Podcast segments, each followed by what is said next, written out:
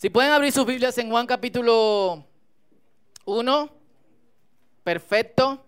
Eh, y otra vez, eh, bienvenidos. Eh, tengan su Biblia abierta ahí. Lo que tienen la Biblia verde, ¿qué página es? Así ayudamos a los que no son tan rápidos buscando Biblia. 846, perfecto. miren, cronológicamente, ¿ustedes saben lo que es cronológicamente? Son las palabritas que uno usa los domingos. en orden. El, ¿Me queda bien esto? Ok. Eh, cronológicamente, el Evangelio de Juan fue uno de los últimos en ser escritos. Eh, no solamente de entre los evangelios, sino, bueno, fue el último de los evangelios en ser escrito y está cronológicamente puesto en ese lugar, pero es también uno de los dos últimos libros que se escribieron en el Nuevo Testamento. Juan escribió no solamente el Evangelio de Juan, sino que también escribió eh, la carta, el libro de Apocalipsis que le fascina a todo el mundo y que todo el mundo lee en las mañanas antes de salir a su trabajo. Em, sobre todo, le encantan esas cuestiones de las siete bestias y todo eso. Se imaginan que son carro público eh, y todo lo demás. Cuando uno sale a la jungla del manejo dominicano, eso es lo que uno hace, como que se imagina Apocalipsis. Em, y y lo digo porque eh, quizás nosotros podamos entender que los libros de la Biblia están en el orden en que fueron escritos, pero están en, orden situacional. ¿Qué quiero decir con esto? Eh, primero los evangelios, que son la vida, la historia de Jesús, después la vida y la historia de los apóstoles que vinieron después de Jesús, después la carta de los apóstoles y obviamente de final ese libro favorito de ustedes que se llama eh, Apocalipsis. Y el Evangelio de Juan fue uno de los últimos escritos, aunque está justo casi, bueno, al principio, en los primeros cuartos de, la Biblia. Y si tú vas a escribir cosas que otros ya han escrito, y para el tiempo que Juan escribe, los otros evangelios eran bastante conocidos y la gente escribía de la vida de Jesús. ¿Qué tú puedes pensar? O sea, ya la gente sabe esto. ¿Por qué yo voy a escribir sobre cosas que la gente ya sabe? ¿O por qué yo voy a hablar y voy a poner un contenido que las personas están familiarizados eh, con ellos. Eh, otra pregunta que yo me haría si fuera a escribir uno de los últimos libros es, ¿cómo voy a empezar?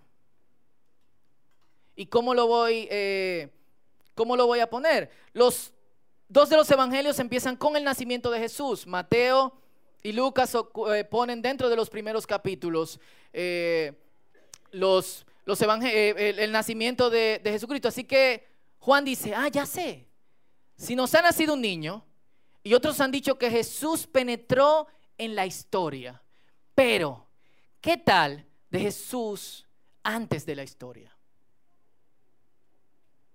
Todo el mundo sabe que en un punto de la historia, y eh, ahora nosotros, por ejemplo, tenemos, los cristianos llamamos, dividimos la historia humana en antes de Cristo y después de Cristo. Los que no son cristianos ponen antes de la era cristiana, después de la era eh, cristiana. Para ello Cristo es eh, una ilusión, pero sabemos que Cristo de alguna forma dividió la historia y eso quiere decir que se insertó en la historia en algún punto. Pero ¿qué tal de Jesús antes de la historia? Si Él es Dios, no puede nacer justo en el medio de la historia, sino que tiene que ser mucho antes que toda la historia. ¿Cuánto dicen amén a eso? Para que no se... ¿Qué tal de Jesús mucho, mucho más antes que hubiese palabras y que de, que alguna forma pudiesen conjugarse para darle sentido eh, a la historia? ¿Qué tal de Jesús como el creador de la historia misma? Porque Jesús no fue desde el pesebre, sino que Jesús fue mucho, mucho antes que eso. Así que Juan decide iniciar su evangelio con estas palabras. Y si leemos Juan capítulo 1, del verso 1 al 5, dice así. En el principio, la palabra ya existía. La palabra estaba con Dios y la palabra era Dios. El que es la palabra, ¿quién es la palabra? Jesús. Existía en el principio con Dios. Dios creó todas las cosas por medio de Él y nada fue creado sin Él. La palabra le dio vida a todo lo creado y su vida trajo luz a todos. La luz brilla en la oscuridad y la luz jamás podrá apagarla. Mateo y Lucas, cuando piensan en historia, lo ubican dentro de la genealogía de los judíos. Para los judíos es muy importante de quién tú eres hijo y quién es hijo de quien tú eres hijo y quién es hijo de quien tú eres hijo de quien tú eres hijo y así sucesivamente, porque eso te ubica dentro de, eh, del pueblo judío. Pero Juan dice, no, no solamente es que Jesús trasciende la historia, es que Jesús incluso trasciende toda genealogía humana. A pesar de que Dios lo puso en el medio de la historia y a pesar de que Dios lo puso en medio de un pueblo y tiene el nombre del nombre del nombre del abuelo, del abuelo, del bisabuelo, del tatarabuelo, es muy ápero porque de hecho hasta el día de hoy los judíos pueden trazar su historia, las tribus que quedan, quedan dos o tres tribus de doce. Eh, yo tengo un amigo que es de la tribu de, de Benjamín. Ellos pueden trazar su historia desde ellos hasta Abraham. Eso es muy loco. ¿Eh? ¿Tú te imaginas? Fausto, hijo de Fausto, hijo de Pablo, hijo de Fermín, hijo de Pablo, hijo de Antonio, hijo de papá, hasta llegar a Abraham. Es como que... para tú poner que Abraham es tu tú necesitas la Biblia completa.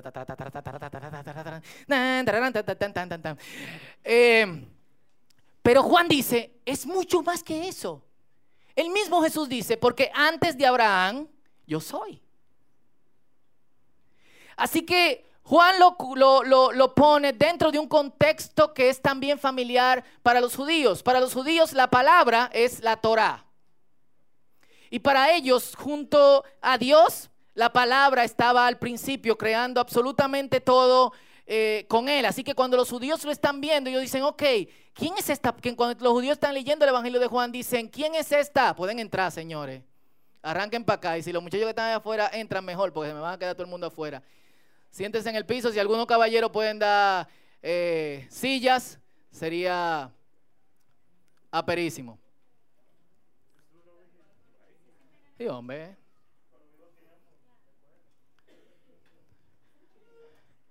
For the good old times. Acompañan a Endra.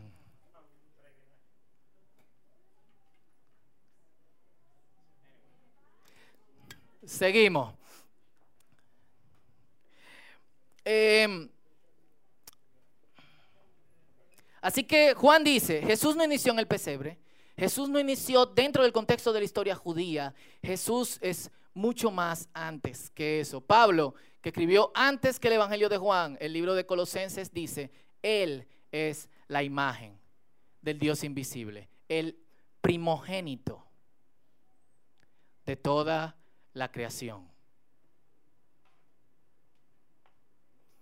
Y cuando, cuando vemos eh, el Evangelio de Juan paralelo a, a Génesis, una de las cosas más pero interesantes que vemos es que Juan trata de decir, todas las cosas fueron creadas a través de Jesucristo. ¿Cómo empieza Génesis capítulo 1? Dice, en el principio. ¿Cómo empieza Juan? En el principio era la palabra. En el principio creó Dios los cielos y la tierra, todos se lo saben. Y la tierra estaba desordenada y vacía. Y el Espíritu de Dios se movía sobre las aguas. ¿Y cómo empezó toda la creación? ¿Qué sigue? Alguien que lo diga alto. Y Dios dijo, Dios profirió palabra, que sea la luz. Y fue la luz. Eso fue uno de los primeros versículos que aprendí en, en, en hebreo. Vayomer Elohim, Yehior, Vayior. Fue tan sencillo. Fue como Dios dijo que sea la luz y fue. Y eso es lo más pero de todo, fue por su palabra. Y no solamente eso, sino que Génesis se va moviendo de esa manera. Va diciendo, eh, y dijo Dios que sea la luz. Y Dios dividió la luz de las tinieblas. A la luz se llamó día y a la noche la llamó. O sea, Dios sigue hablando. Y todo lo que Dios habla, crea. Y cuando tú hablas, ¿qué tú dices? Palabras. Entonces, ¿quién creó? La palabra. Y no solamente eso, si seguimos leyendo Juan, Juan capítulo 1, Versículo 4. ¿Qué fue lo primero que Dios hizo? Y dijo Dios que sea la luz y fue la luz. Juan 1.4. Su vida trajo luz a todos. La palabra, la voz, Cristo fue que de alguna otra forma creó absolutamente todo. Pausemos ahora, escuchemos esto y luego seguimos con el mensaje.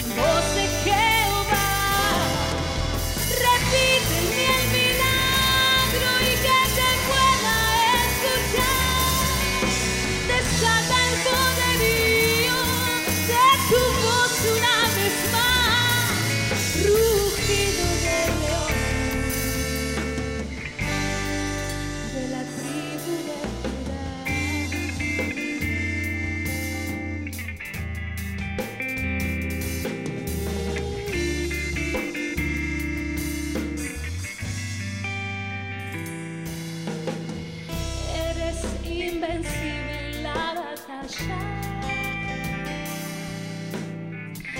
Eres como el sol.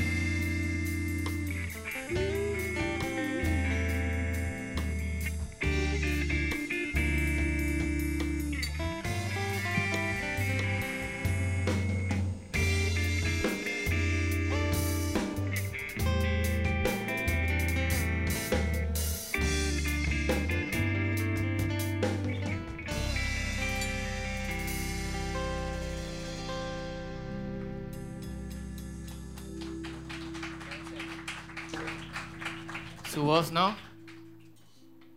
Y Génesis inicia explicándonos el caos, la falta de orden que había en la creación y ese de orden toma sentido con qué? Con, con la palabra, con Jesucristo. Y yo creo que tiene que haber algún tipo de conexión de cómo Jesucristo entra a nuestras vidas, al caos en que nosotros estamos viviendo y cómo de repente trae orden. Muchos de los que están aquí vivíamos vidas desorganizadas, ¿sí o no? Y cuando Jesús entró, pero no solamente es de Génesis que conecta eh, Juan. Juan tiene todas estas declaraciones sobre Jesús, sobre él mismo que él dice. Cada una de estas declaraciones empieza con una palabra, que es, si lo pueden leer, ¿cómo dice fuerte? Y él dice, yo soy el pan de vida.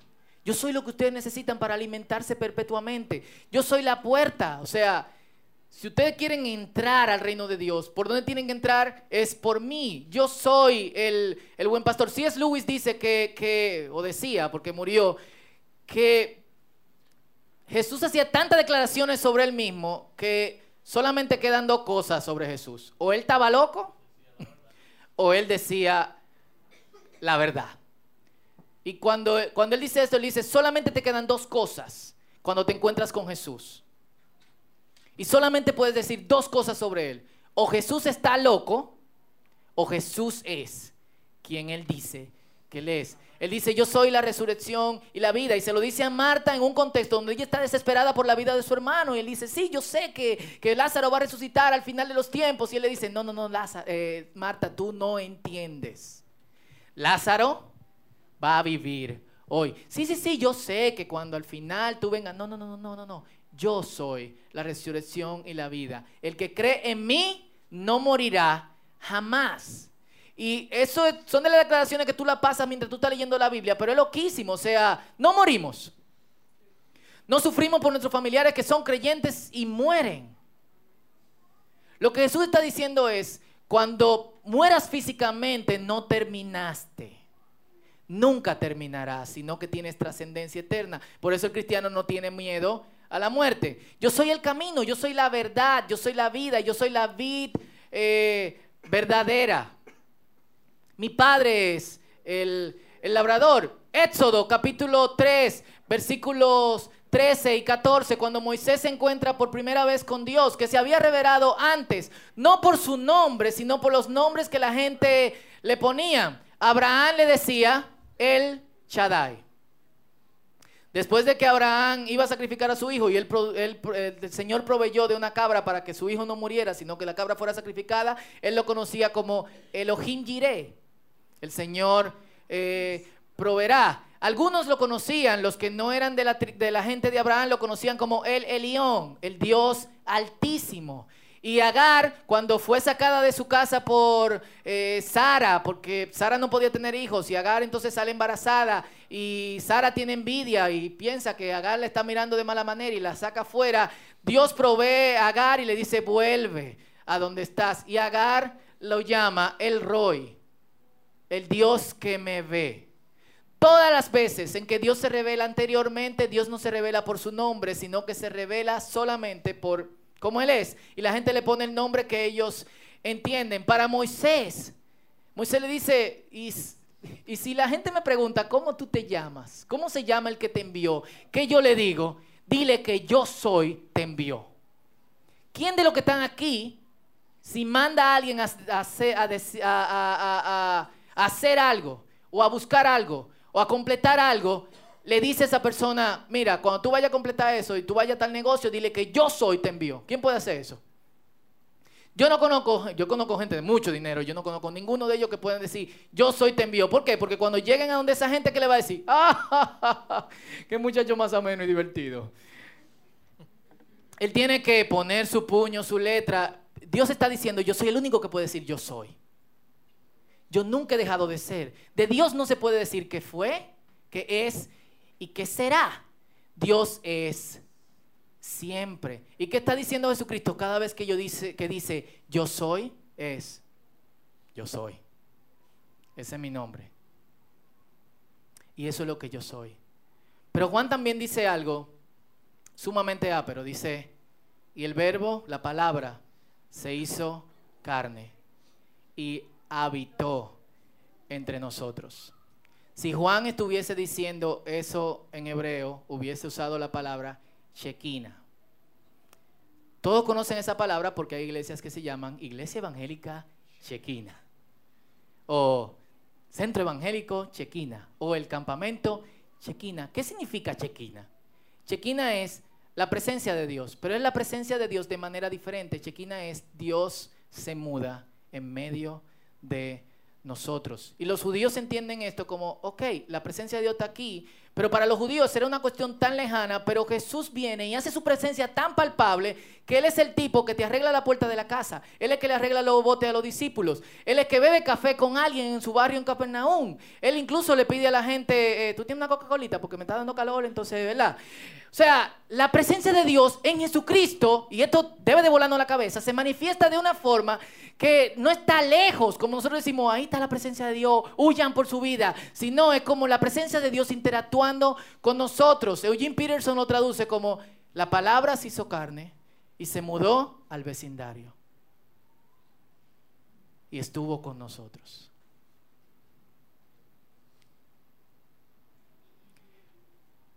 Pero también Juan dice, a los suyos vino y los suyos no le recibieron. La palabra hizo el mundo y vino al mundo, pero el mundo no lo conoció. Es posible estar cercanos a la gloria de Dios. Él dice, y vimos su gloria, gloria como el unigénito de Dios, y no darnos cuenta de la gloria. Hay dos formas de ver a Cristo. Como el unigénito de Dios o como un objeto de turismo. Juan capítulo 12 dice que Felipe llegó contento de Jesucristo cuando, cuando estaban en Jerusalén y dice, Jesús, unos griegos vinieron desde Grecia porque quieren verte. Y Jesucristo ni siquiera caso le pone, o sea, no se muestra, no dice como, vamos, que me conozcan. El interés de Jesús no es que nosotros lo tomemos como el objeto o una pieza de museo, sino que nosotros sepamos que si es la luz y la luz viene al mundo, entonces nosotros que vivimos en oscuridad necesitamos llenarnos de esa luz. No es algo que tú entras y sales, es algo en lo que entras y te quedas. Si es el camino, es el lugar por el que nosotros debemos de caminar. Si es la verdad, es lo que nosotros debemos de conocer. Si es la vida, es algo lo que nosotros debemos de abrazar. Si es el pan de vida, es algo que nosotros debemos de consumir. Porque de hecho, a cada rato se nos va la fuerza, ¿sí o no? Y si es el agua de vida, que si el que la bebe nunca tendrá sed jamás, entonces es algo que nosotros debemos de ser. Si en esta época nosotros celebramos que Jesús irrumpió en la historia, también tenemos que entender que Jesús es antes de la historia. Si en esta época nosotros celebramos que Jesús se hizo hombre, nosotros también tenemos que celebrar que Jesús es más que hombre. Si en esta época nosotros celebramos solamente el niñito del pesebre, perdemos la perspectiva de todo. Porque Jesús es mucho, mucho, mucho más grande que eso. La Biblia dice que la historia no se divide en Jesucristo, eso es artefacto del hombre. La historia pudo seguir con la fecha como la quieran. De hecho, hay países que no tienen ni siquiera la fecha de nosotros. Los judíos están en el año cinco mil y pico, los chinos están en su año no sé quién, los árabes están en otro año, nosotros tenemos nuestro calendario eh, aparte. Eso no hace ninguna diferencia. Pero la Biblia sí dice esto. Y es que antes que todo fuera, Jesús es. ¿Cuánto dicen amén? amén? Y hoy nosotros tenemos la oportunidad y la tarea de darnos cuenta de la gloria de Dios. El cristiano es la persona que debe de vivir alerta de que Dios está aquí Y, el hecho de que el nombre de Jesucristo es Emanuel, que significa Dios con nosotros, de que Jesús haya estado mucho antes que la historia, significa también que Dios estuvo con nosotros, no en el momento en que Jesús nació, sino siempre. Jesús es la revelación de que Dios siempre ha estado con nosotros. Que la palabra yo soy, Shekinah, llene completamente tu corazón y que todos nos demos cuenta que Jesús está entre nosotros, mucho antes de que nosotros nos diéramos cuenta.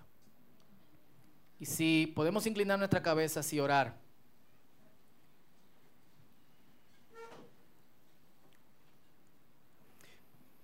Y yo quiero que antes que oremos tú te hagas esta pregunta, ¿cuál es mi respuesta?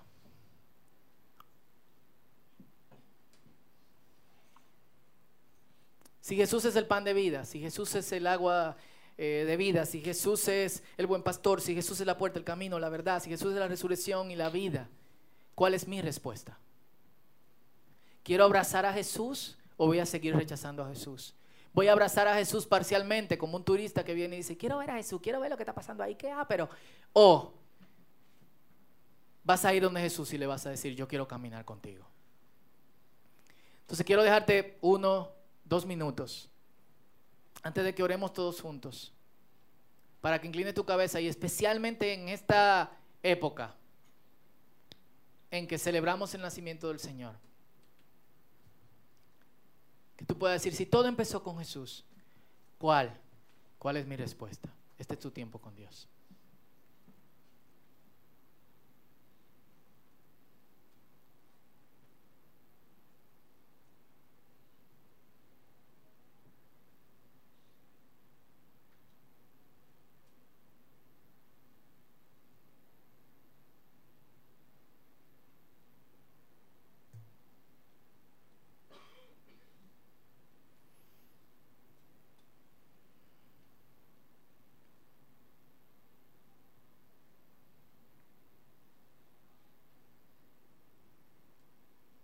Hey, no te distraigas, no pienses en otra cosa. Hay muchas cosas en que pensar. No lo olvides. Este momento es muy importante. ¿Cuál es mi respuesta a esta palabra?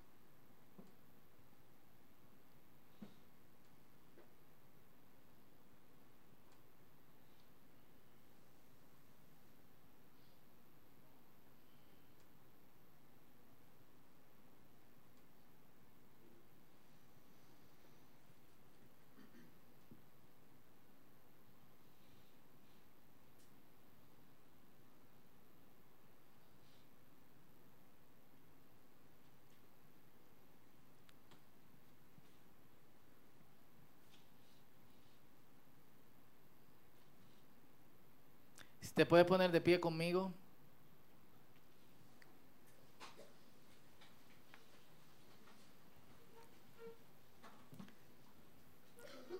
Para que oremos juntos.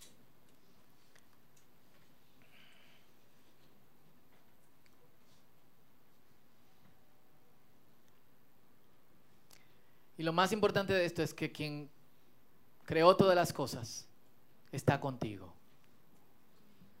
Yo no sé cómo se siente que aquí hay gente con diferentes estados de ánimo y yo no sé cómo están todos, no le he preguntado cómo están en el día de hoy, pero algunos se sienten con el ánimo bajito, otros quizás se sienten sumamente bien y otros se sienten más o menos, otros están nostálgicos, no sabe qué va a pasar mañana.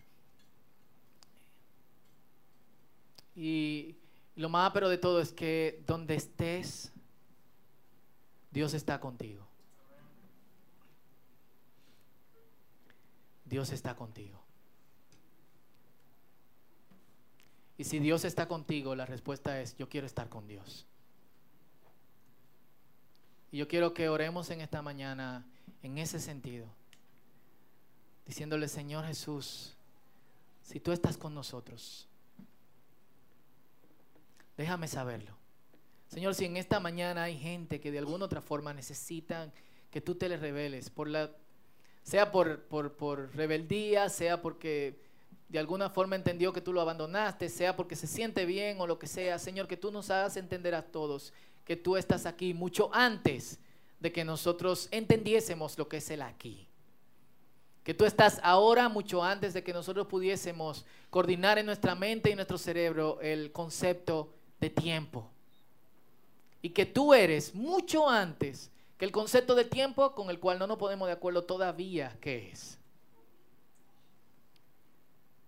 Señor, y los que estamos aquí, la mayoría creemos que tú eres. Creemos que tú eres el yo soy. Y si tú eres el yo soy, tú puedes mucho más que nuestras expectativas, tú puedes mucho más que nuestra imaginación.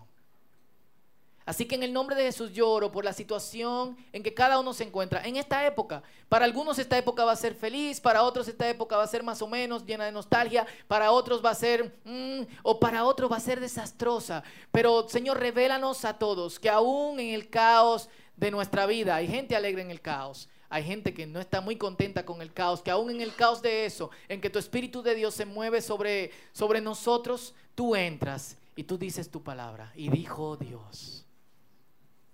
Y yo te voy a pedir que donde estás, tú presentes tu situación particular al Señor.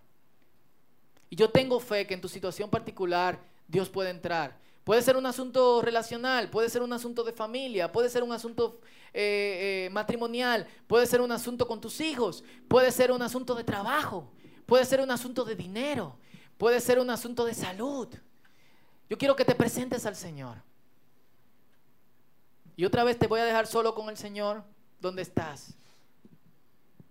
Y se lo presentes a Cristo y luego todos juntos oramos. Que Cristo pueda entrar en tu situación particular y específica. Y si tu situación es alegría y conformidad, entonces es tiempo de dar gracias. ¿Cuánto dicen amén a todo eso conmigo? Así que preséntale tu situación al Señor. Gracias, Señor.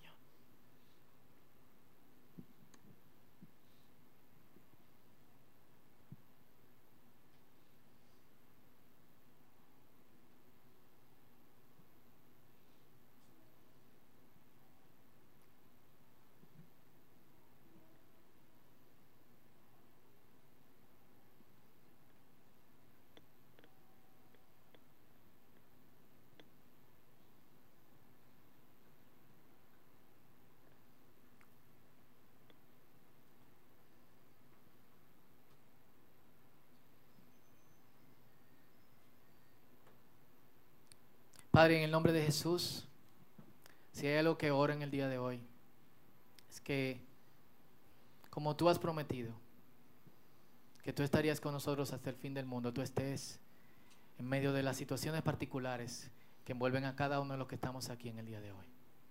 Señor, algunos están hartos, otros están muy contentos, conformes con su vida y gracias por eso, otros están cansados, otros están llenos de tristeza confundidos.